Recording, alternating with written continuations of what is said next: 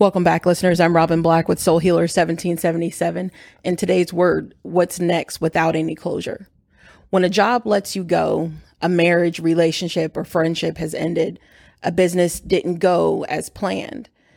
You may have spent thousands of hours even on a, on a degree that you don't even utilize. And you wonder, why is this happening to me? I even heard TD Jake, uh, TD Jake say, envy never announces itself. People can start out happy for you, but they will never announce when the change happened. It's the same way in life.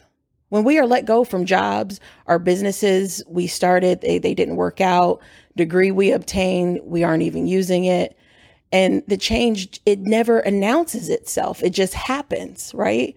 And a lot of people say, well, nothing just happens. They're correct. It doesn't just happen, but it does happen by design. There is a reason behind why it's happening. And sometimes we get lost in asking ourselves why, because we're always looking for closure.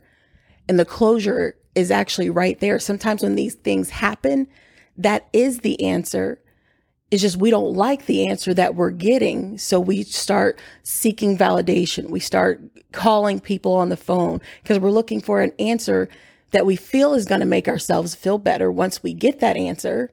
But what happens? You, can call a thousand people, you can call your friends, you can call your family members, and they, they'll give you answers. But what happens after you hang up or after you leave their company? What happens then you start internalizing and going over the same exact questions. It's like we're never satisfied. Then we we end up obsessing over wanting to know the answer because we can't find the closure that we're looking for. We feel oh well it should have been done this way. We feel it should have been said this way. They should have told me this. They should have told me that. We get stuck in denial and we start going around and around and around over and over and over because we start to lie to ourselves and we don't even realize it. When people leave, change, or your life goes in a far different direction than you anticipated it to, you want that answer. But sometimes you can't just get that answer. That's why, even when people come together in relationships, that's why they say you have to be equally yoked. Two wholes have to come together instead of two halves but the question is is are you looking for the answer in the right place? How many of you know where you're headed next in life? A lot of times we always want to know what's coming up next. So why did they leave me?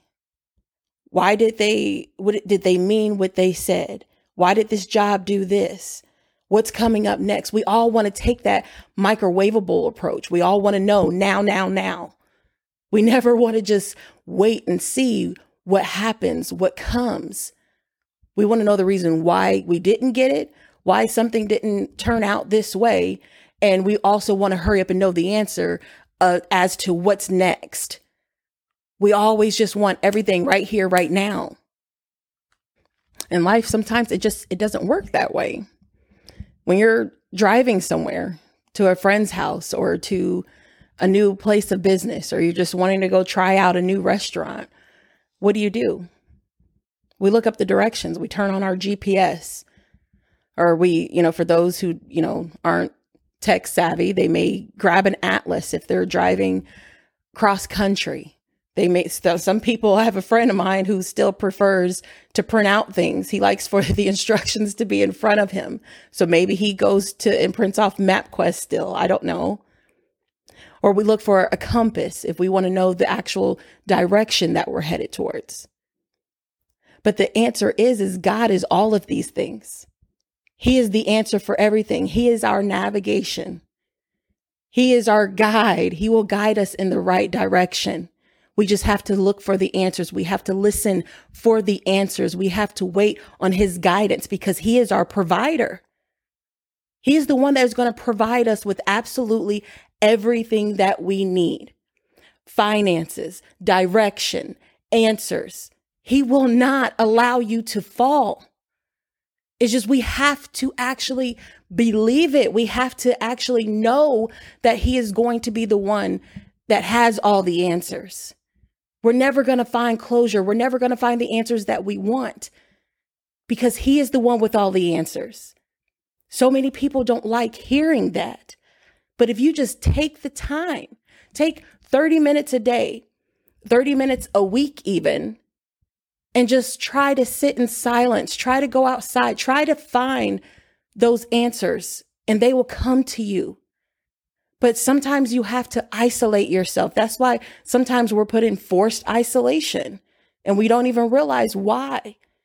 Because that's the only way for God to actually get through to us sometimes is to keep us by ourselves. That's why sometimes we lose friends.